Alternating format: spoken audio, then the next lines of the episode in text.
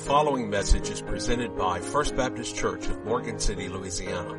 For more information, go to the website www.fbcmc.org. Now the message. We have reached the time of year where, unfortunately for some people, sadness, depression, anxiety set in uh, sometimes for extended periods of time. The holidays are over. The Christmas decorations are down. Everything kind of is back to normal. Uh, outside, uh, the weather, uh, it's very depressing. Here in the South, we go from high to low to high to low, hot to cold. Up in the North, everything is snow covered. Trees are dead, no leaves on them. Grass is brown and dead. Everything is just yucky, and it, it puts you in somewhat of a a state of depression or sadness or mourning for some people. On the football scene, uh, those who are Dallas Cowboy fans, they have discovered that once again this is not their year. they are in a state of depression and mourning. Uh, even though they are still them boys, this is not their year. Once again, they fell in the first round of the playoffs. I've been waiting all week to say that. Saints didn't even go to the playoffs. I'm not going to go there, but you get my point. A lot of different things are going on. Uh, W-2s are coming in. You realize it's that time of year where I got to face them taxes.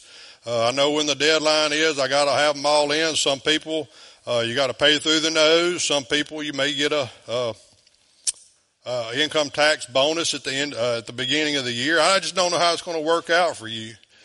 Uh, a lot of different things are going on that, that just bring people into a state of sadness and sorrow and depression. And we're going through the Beatitudes. We'll be in Matthew chapter 5, and we'll just look at this one verse, and then we're going to go to 2 Corinthians uh, chapter 1. We're talking about the Sermon on the Mount. Uh, basically, we're drawing out of Matthew 5, 6, and 7. Uh, last couple of weeks, I did an introduction to the Beatitudes and the Sermon on the Mount, what it was all about. What Jesus was doing is he preached the greatest sermon ever. And then last week we talked about the first beatitude, blessed are those who are poor in spirit. And we described exactly what that meant. And, and some of you have been looking at this second beatitude, uh, blessed are those who mourn, and you've been wanting to know, how, what does Brother Tracey have to say about this? What is Jesus talking about when he gets to this beatitude? How, how, can this help me? How can this comfort me? What can I draw out of it? What, let me just say, by the end of this sermon, it's probably not going to mean exactly what it looks like on the surface. It's probably not going to give you exactly what you were looking for. Yes, the Bible does address sadness and mourning and depression and sorrow. But this beatitude, remember, you've got to look at this in context. What is Jesus talking about throughout the whole Sermon on the Mount? What is he talking about throughout the Beatitudes? What is the common thread here?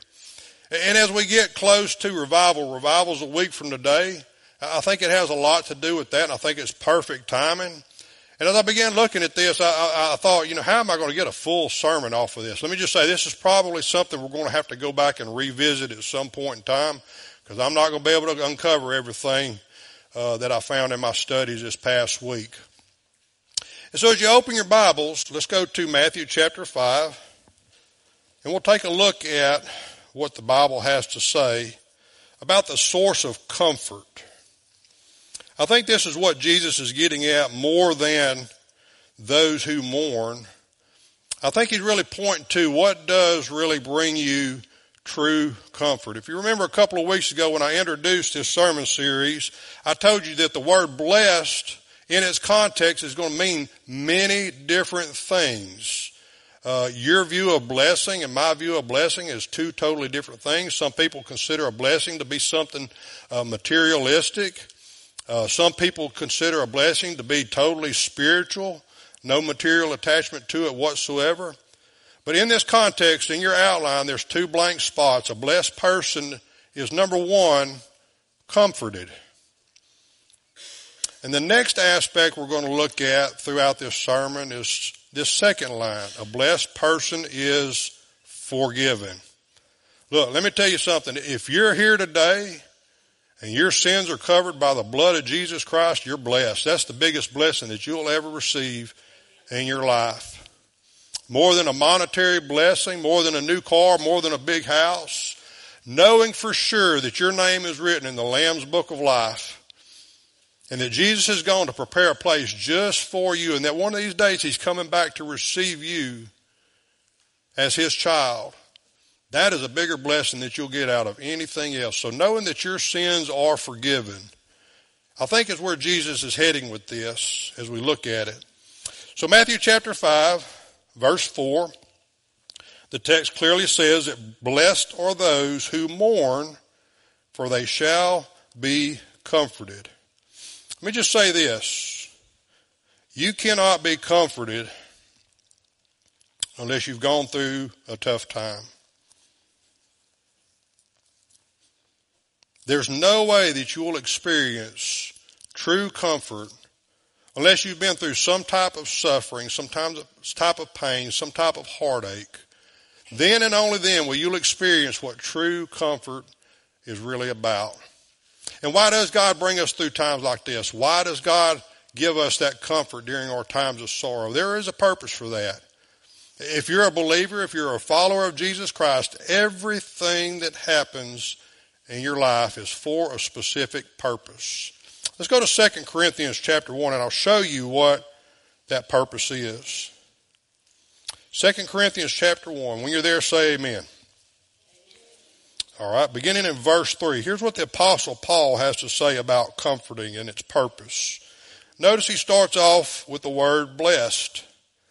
Blessed be the God and Father of our Lord Jesus Christ, the Father of mercies and God of all comfort, who comforts us in all our tribulation. Notice that tribulation and comfort are connected together here. That we may be able to comfort those who are in any trouble. If you want to know the reason and the purpose why you're going through what you're going through right now or what you've been through in the past, here it is right here. So that at some point in time you can minister to another person who's going through the same or a similar situation to what you've experienced as well. Because you can't truly empathize, sympathize, and relate to a person in a situation unless you've truly been there yourself. Guys will never be able to sympathize with the ladies when they go through childbirth because that's something we'll never experience. There are certain things that you'll go through in your life as a believer God brings you through that for the specific reason of you being able to help someone else somewhere along the way. He says that we may, we may be able to comfort those who are in any trouble with the comfort which we ourselves are comforted by God. For as the sufferings of Christ abound in us, so our consolation also abounds through Christ. Father God, we thank you so much for this day and for all you've done. And we thank you, Lord God, that you are the God of all comfort. I know, Lord God, that your Holy Spirit living within me brings comfort and peace like nothing else does. I know, Lord God, that getting in your word at certain times of the day and certain times of my life and certain situations that I go through, getting in your word alone will bring comfort like nothing else will. And I know, Lord God, that you've put us together here as a church and as a congregation so that we can comfort and draw strength from one another. But Lord God, there's something, there's something going on in our world, in our community today that should break every one of our hearts. Knowing that there's someone out there that does not know you as their Lord and Savior. Someone who's living a life of sin who has yet repented, who has yet received you as Lord and Savior, that should break our heart and cause us to mourn and weep more than anything else we'll ever experience. Because you, when you were here on this earth, you yourself wept over the sins of the people that you love so dearly. So I pray, Lord God, that you would open our hearts through this study.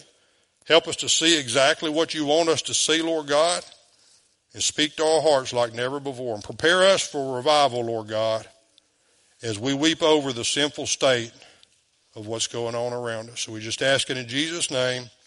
Amen. A blessed person is comforted. A blessed person is also forgiven.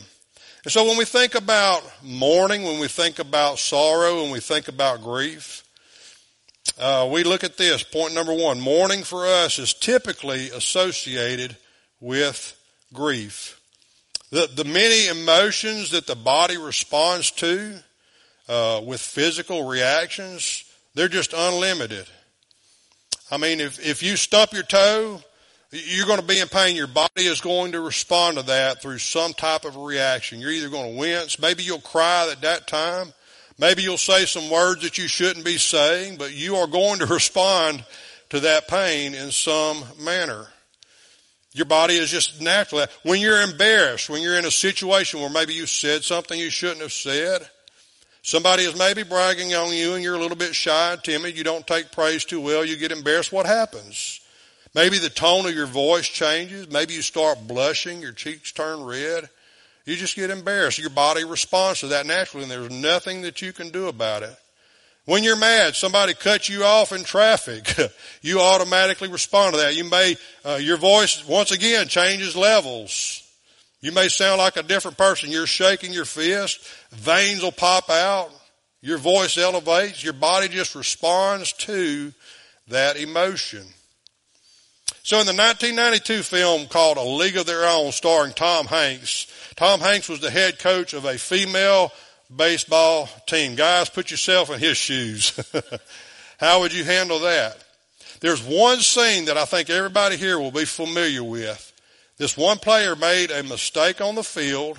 The inning was over, and as the team came out, he approached this player and started scolding her saying, why did you make that decision? Don't you realize what you should have done? I mean, he just went on and on and on. And in the process of him chewing her out, what happened? She began to cry. And what's the famous phrase that came out of that? There's no crying in baseball.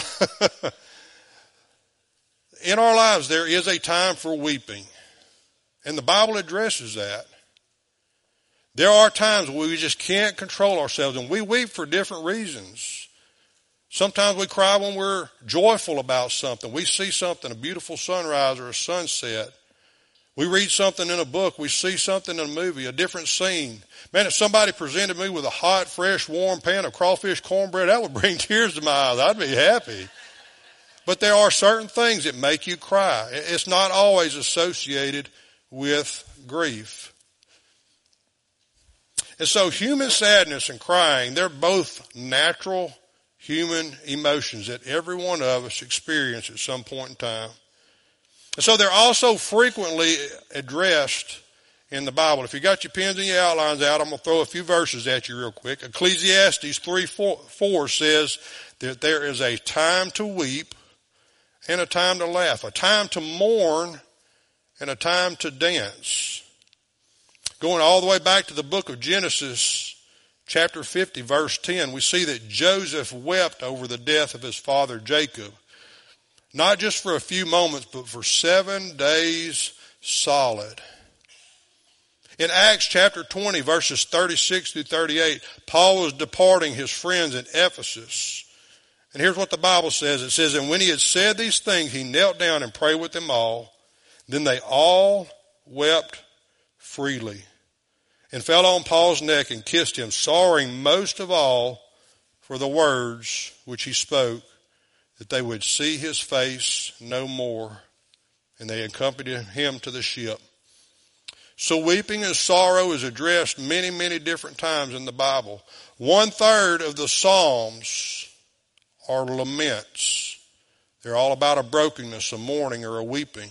There's an entire book devoted to weeping. It's called Lamentations, the Lamentations of Jeremiah. Jeremiah was broken over the people of Jerusalem and Israel as they were taken away to captivity in Babylon. He was weeping over their sin and their disobedience.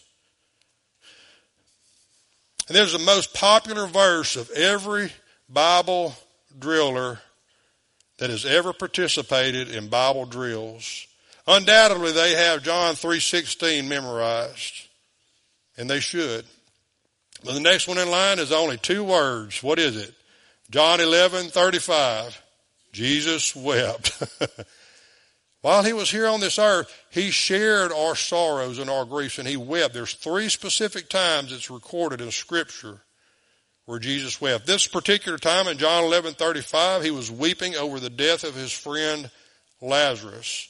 As he saw everyone else's sorrow, he empathized with them by weeping over the death of his friend Lazarus. So scripture never promises that we'll experience no pain or no sorrow. Psalm chapter 23 says, Yea, though I walk through the valley of the shadow of death. You don't bypass it. You don't avoid it. You don't get around it. You've got to go through it. Even though I walk through the valley of shadow of death, you are with me. Your rod and your staff, they comfort me. And at the end, he says, Surely goodness and mercy will follow me all the days of my life. So God understands our weakness. He understands our emotion. He understands that grief is something we must all deal with. And here's the thing. We all deal with grief differently. No two sorrows are the same. No two experiences are the same. We also tend to learn something valuable during those times of grief and mourning. We learn some, some hard lessons, but we learn some very, very valuable lessons. In his book, The Power of Desperation, Michael Catt had this to say. He said, Sometimes we can see more through our tears than we can through a telescope. Isn't that interesting? I think there were some times specifically in his life that he was thinking about when he wrote that. He said, I learned more through my tears than I could see any other way. So when we come to a place in the Bible like Matthew chapter 5 verse 4, our natural tendency is to think about God comforting us during our times of sadness over some misfortune that has occurred. However, we need to remember that this must be viewed in context. When you're reading the Bible, when you're interpreting Scripture, context is king. What is the whole passage saying? What is the whole chapter saying? What are the surrounding chapters saying? What is this guy talking about when the Lord inspired him to put those words on paper? You think about the other Beatitudes and what's going on. You've got to look at it in context because when you take the text out of context, what are you left with? You're left with a con. Remember that.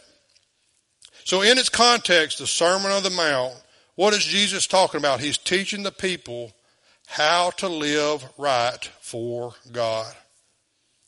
And in the Beatitudes, when you look at them, the poor in spirit, those who mourn, the ones who are meek, those who hunger and thirst after righteousness, the peacemakers, those who are persecuted, there's a common thread going through there. It's not necessarily about someone who is going through a trying time or a heartbreak or a loss, but he's teaching people how to live right for God. So first thing you need to understand is that mourning for us is typically associated with grief. When you look at it through a biblical lens, mourning in the Bible is typically associated with repentance. Mourning is typically associated with repentance. In Scripture, mourning and sorrow are most often expressed through more than just a shedding of tears. The Bible gives several other illustrations of a person who is in mourning. They tear their clothes, they rent their clothes. They sit around in sackcloth and ashes. They put dust on their head. Maybe they go through a time of fasting because they're mourning over something. But all of those actions are associated with a brokenness over sin. James Ryken in his Biblical Illustrations book had this to say. He says, in the Bible, weeping is most frequently audible and thus involves more than tears. It is an outright bawling or a culturally shaped expression of grief and sorrow. When is the last time that you have really bawled uncontrollably over a situation? More specifically, let me ask you this as we get ready for revival. When is the last time you have actually bawled in tears over your sin or maybe the sinful condition of the community around you. I think as we begin seeing just how broke our culture is, just seeing how broken this world is right now, how far our community and our loved ones are away from God, that should put us in a state of mourning like nothing else will. And when we are finally broken over our sin and the sin of others, that's when we'll see true revival. When is the last time you've really come to these altars and shed tears because you've broken God's heart? When is the last time you picked up one of these invitations and said, I'm going to give this to this person because I know they're living in sin and you've cried over the situation that they're in? And you've been broken because they just don't seem to want to have anything to do with the church or with God. When we reach that point, I think we will truly, truly see revival take place here in our church and in our community. Jesus was a man of sorrows. Isaiah 53 5 states that the coming Messiah would be a man of sorrows and acquainted with grief. As I mentioned earlier, three times in Scripture, Jesus wept. It's recorded that Jesus was found crying. John 11:35 Jesus wept at the tomb of Lazarus. Luke 19:41 says he also wept over Jerusalem because of how far they had drifted away from God. And the most interesting place where we see Jesus weeping, you can turn there if you want to, it's in the book of Hebrews, chapter 5, verses 7 through 9. Listen to what the Bible says. It says, Who in the days of his flesh, talking about Jesus, when he had offered up prayers and supplications with vehement cries and tears to him, who was able to save him from death, and was heard because of his godly fear. Though he was a son, yet he learned obedience. Get this because this is important for us. Highlight it, underline it, put a star by it. He learned obedience by the things which he suffered. Is your suffering a way of God teaching you obedience? Is your suffering actually a way of God drawing you closer to Him? To realize that He is the one true source of your strength? And having been perfected, He became the author of eternal salvation to all who obey Him vehement cries. The writer of the book of Hebrews doesn't just say he was shedding a few tears, but he offered up prayers and supplications with vehement cries and tears. You want to be more like Jesus? Learn how to be broken when you pray. Learn how to shed tears when you make supplications on behalf of other people. These, these pews right here, these altars, they should be soaking wet with our tears because we want to see people come to the Lord Jesus Christ. I don't want them here just to occupy a space. I don't want them just to come here and hear Brother Sam talk about what's going to happen in the last days. I want people here because I know that there are people in this community. I'm completely convinced that there are a lot of people here that are as far away from God as they can ever be. And they need to be drawn closer to Him. When is the last time that you really wept over your sin? And when is the last time you've really wept over the sins of this city? Psalm 119, 136, if you want to write it down. The psalmist probably David, he said, Rivers of water run down from my eyes because men do not keep your law. Psalms 119, the longest chapter in the Bible. It's all about God's Word. And David here says, I see people not adhering to your law and it breaks my heart. Their obedience has caused rivers of tears to flow from my eyes. So for us, mourning is typically associated with grief, something that's happened to us personally. But in the Bible, mourning is typically associated with repentance. Most of the time, the emotion we express when people don't heed our warnings or accept our invitations to church is anger. However, this should generate a sorrow that moves us to tears. Psalms 126 verses 5 through 6. I, I, want you to meditate on this verse over the next week as we get ready for revival. Psalms 126 verses 5 through 6. Those who sow in tears shall reap in joy. He who continually goes forth weeping, bearing seed for sowing, shall doubtless come again with rejoicing, bringing his sheaves with him. You want to see this sanctuary filled with people who want to worship God and draw closer to Him? Go out and sow in tears. Be motivated by your brokenness over the condition of this city and the people you know. Mourning. Two different sources, two different things it's associated with. What about the flip side? What about the part of that beatitude that gives us the blessing? I, I want to be comforted, Brother Tracey. You, you haven't told me yet how I can find something that will comfort me during my time. We're, we're about to cover that.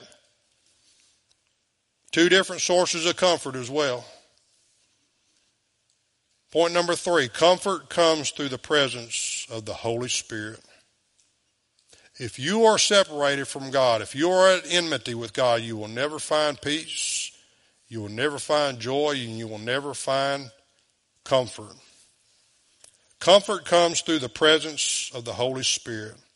As we've talked about the definition of blessed in its context, when we look at this particular beatitude, one of the meanings of the word blessed is someone who is anticipating God's presence. He's here right now. He's here with us right now. If you're a follower of Jesus Christ, if your sins have been covered by the blood of the Lamb, and if you have committed your life to Him right now, His Holy Spirit is living inside of you. 1 John 4 4 says, Greater is He who is in me than he who is in the world. Galatians 2.20, I am crucified with Christ. Nevertheless I live. Yet not I, but Christ who lives in me. And the life I live now by faith, I live by what he has given to me.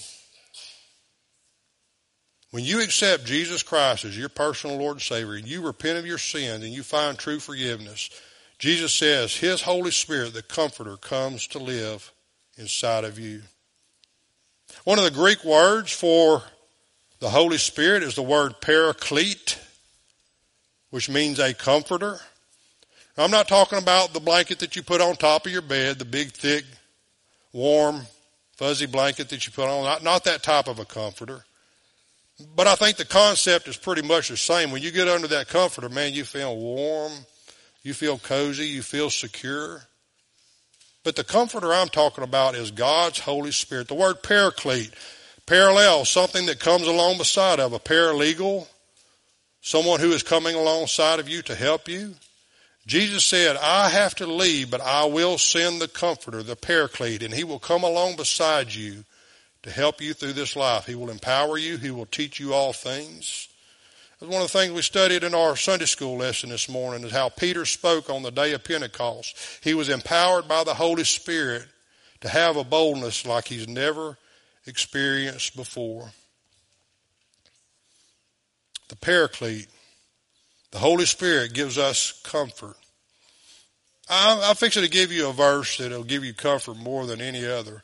Not only does God promise that He will send His Holy Spirit to comfort you during your time, but God says there's coming a day when He's going to comfort you for all of eternity. Revelation 21 4 it says that one day God will wipe away all of our tears. We'll be in a place where there'll be no more sorrow, no more crying, no more pain. Think about that for just a minute. God didn't say he was going to send someone else to do it. He didn't say he was going to have an angel do it. But listen to the very words of Revelation 24. uh, 21 4. And God will wipe away every tear from their eyes. Can you just picture getting into heaven? Maybe you're sad and sorrowful over something, and God sees a tear in your eye.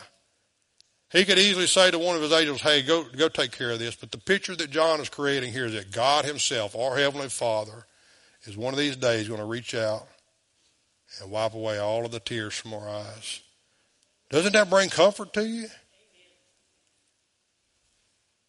But for now, until that day, God said He is going to comfort us by the power and the presence of the Paraclete, the Comforter, His Holy Spirit. But there must be times for us to experience sorrow, grief, and pain to really experience that comfort that only God can bring. As I was getting ready for this message, I ran across a book in my library, uh, Vance Havner, though I walked through the valley. Uh, he writes about the time when he lost his wife to a debilitating disease. This old Kentucky preacher, he just shared his heart. Uh, anything you can get on, on Vance Havner, I highly recommend it. Listen what he says about the life and the comfort that he found during that time. And I quote, he says, Thank God we can have the light of the world within and sing, There is sunshine in my soul today. Even if it rains all week. Sound familiar? We got flooded out this week, didn't we? He goes on to say, Our Lord made his way through many a dark day of opposition and died with the skies turning black. But he arose and we commemorate the resurrection with sunrise services. For sunrise speaks of a new day. A fair weather Christianity will never carry us through such times as these. We are not always on the bright side but we are on the right side. I love that phrase. Isn't that neat? We're not always on the bright side, but thank Lord I'm on the right side. and the right side will be the bright side ultimately, but not always immediately. For the joy set before him, our Lord endured the cross, despising the shame. It gets darker before it gets brighter. We're not always on the bright side, but we're on the right side. That's where the Holy Spirit comes in.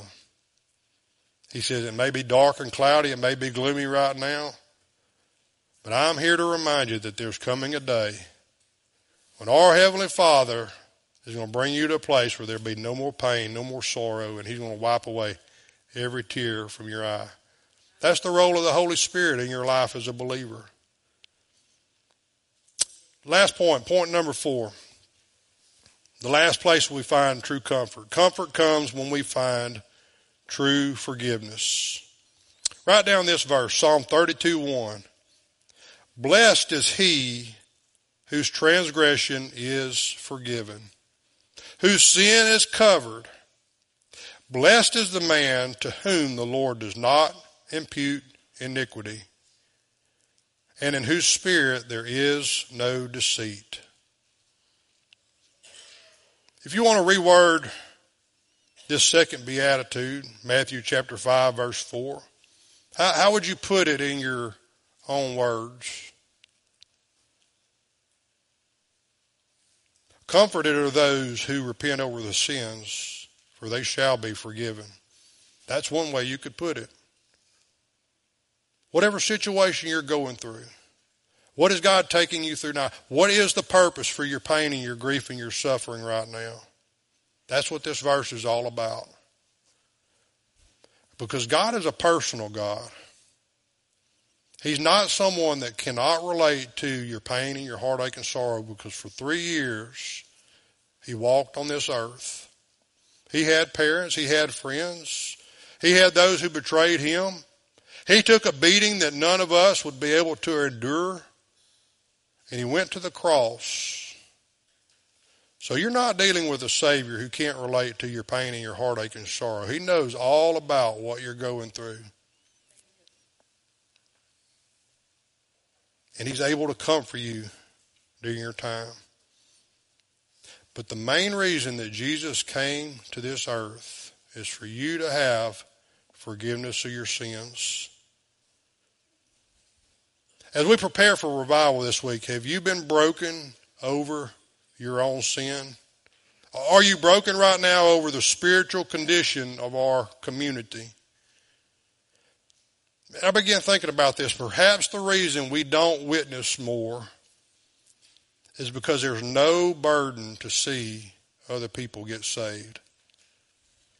I'm saved. I know it. I'm going to heaven. That's good enough for me. That's not the way it works.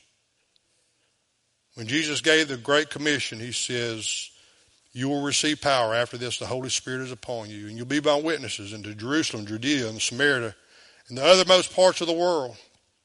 And you'll go into the world. You'll baptize. You'll make disciples. You'll teach them. Go ye therefore into all the world and make disciples. You don't just keep it to yourself. There's always action involved. There's no such thing as a Lone Ranger Christian. And God has not given us the gift of salvation to keep to ourselves. Perhaps the reason this sanctuary hasn't been filled with people seeking forgiveness is because we have not reached a level of brokenness over sin, both in our lives and the lives of others. There's another time when weeping is expressed in Scripture. When a person who has not given their life to the Lord and accepted Jesus Christ as Savior, when they step into eternity, there's a very, very graphic description of what will be experienced. Jesus describes a time when there will be a separation of the righteous and the unrighteous.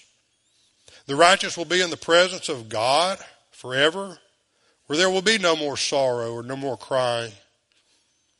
However, the unrighteous, those who have rejected God and not accepted Jesus Christ as their Lord and Savior. They will spend all of eternity bawling over their mistake. It says that there will be a place where they will be in torment forevermore, where the fire never goes out, where the worm dies not. And I quote, here's what Jesus says, I quote, there will be weeping and gnashing of teeth. Right now, in our hearts and in our minds, knowing that there are literally hundreds of people around us headed in that direction, that should bring sorrow to our hearts and motivate us to share our faith with as many as possible. You see, your goal is not to make it to heaven on your own. Your goal is to make it to heaven dragging along as many as you possibly can with you. because you've been broken over their condition. You've tasted the grace of God. You've experienced His salvation. You've been set free. Your eternity is secure. But now you should want that for other people as well. And when we're burdened over our sin and grieved over the sins of others, that's when real revival begins. They who sow in tears will reap in joy. Every head bowed and every eye closed.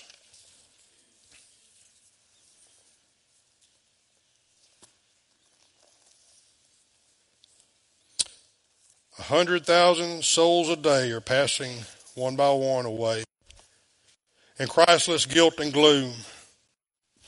Without one ray of hope in sight, with future dark as endless night, they're passing to their gloom. And we have the solution for that. His name is Jesus Christ. You may be here today. You may be struggling with the decision to accept Jesus as your Lord and Savior. In just a moment, we're going to have a time of invitation. And if you've never stepped out in faith, ask God to forgive you of your sins and dedicate yourself to being a follower of the Lord Jesus Christ, I want to encourage you to do that today. Don't, don't leave this place uncertain of where you'll spend eternity. I guarantee you, you could leave this building, you can walk through those doors on your way out, knowing for sure that the Spirit of the living God lives within you.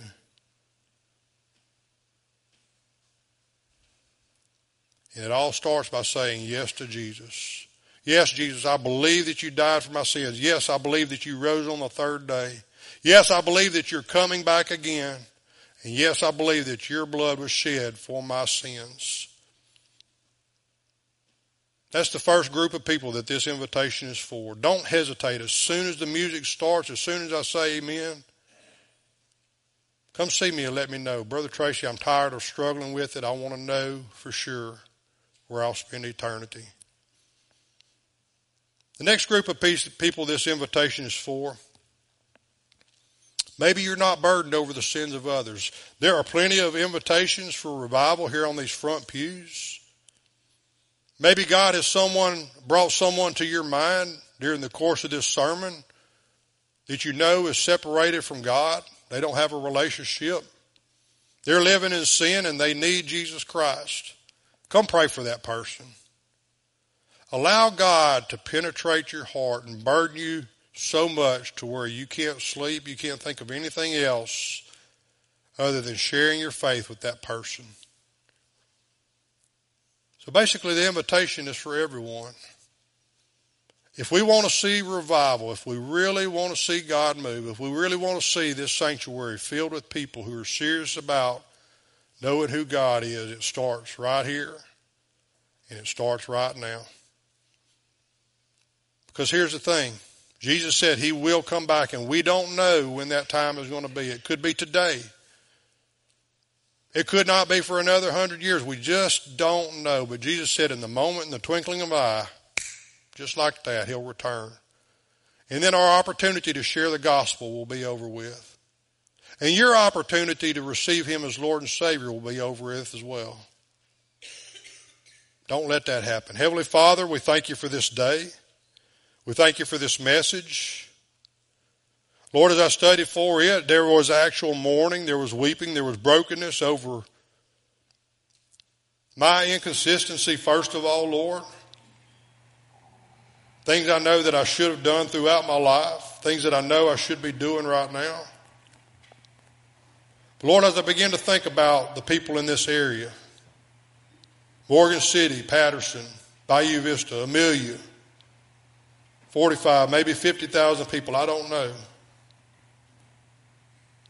Lord, probably over 50% of those people, I would say most definitely over 50% of those people are headed to eternity in hell right now because they haven't accepted you as their Lord and Savior.